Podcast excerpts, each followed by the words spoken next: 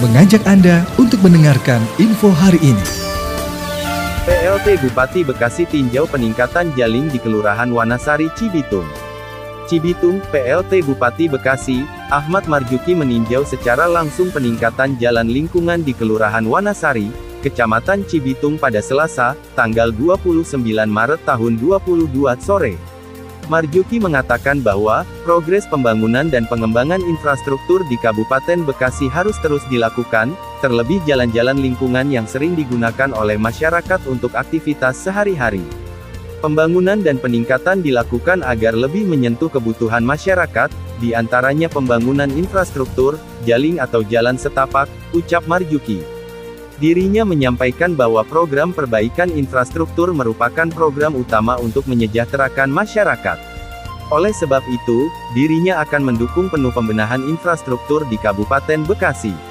PLT, Kepala Dinas Perumahan, Kawasan Permukiman, Nur Haidir menjelaskan, peningkatan jalan lingkungan bertujuan untuk meningkatkan konektivitas antara lingkungan satu dengan lainnya sehingga jalan lingkungan tersebut lebih memadai untuk menunjang aktivitas masyarakat. Iya, mobilitas masyarakat lebih lancar dan perekonomian lebih meningkat dengan adanya jalan lingkungan ini, sehingga bisa terkoneksi antar lingkungan. Jaling ini juga termasuk rencana pembangunan strategis, kata Nur Haidir. Camat Cibitung, Encun Sunarto juga menambahkan, peningkatan jalan lingkungan di Kelurahan Wanasari akan dikerjakan sepanjang 250 meter dengan lebar 2,5 meter dengan menggunakan rigid pavemen atau betonisasi.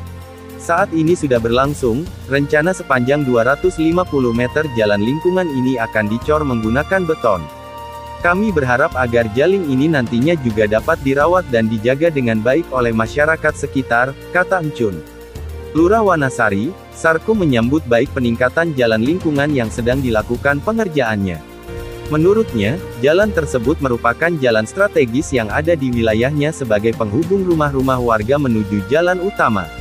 Iya jalan ini penting karena daerah ini termasuk padat penduduk, mulai dari pedagang sampai anak-anak sekolah melalui jalan ini jadi saya pikir dengan peningkatan jalan ini taraf perekonomian warga bisa terangkat, ujarnya.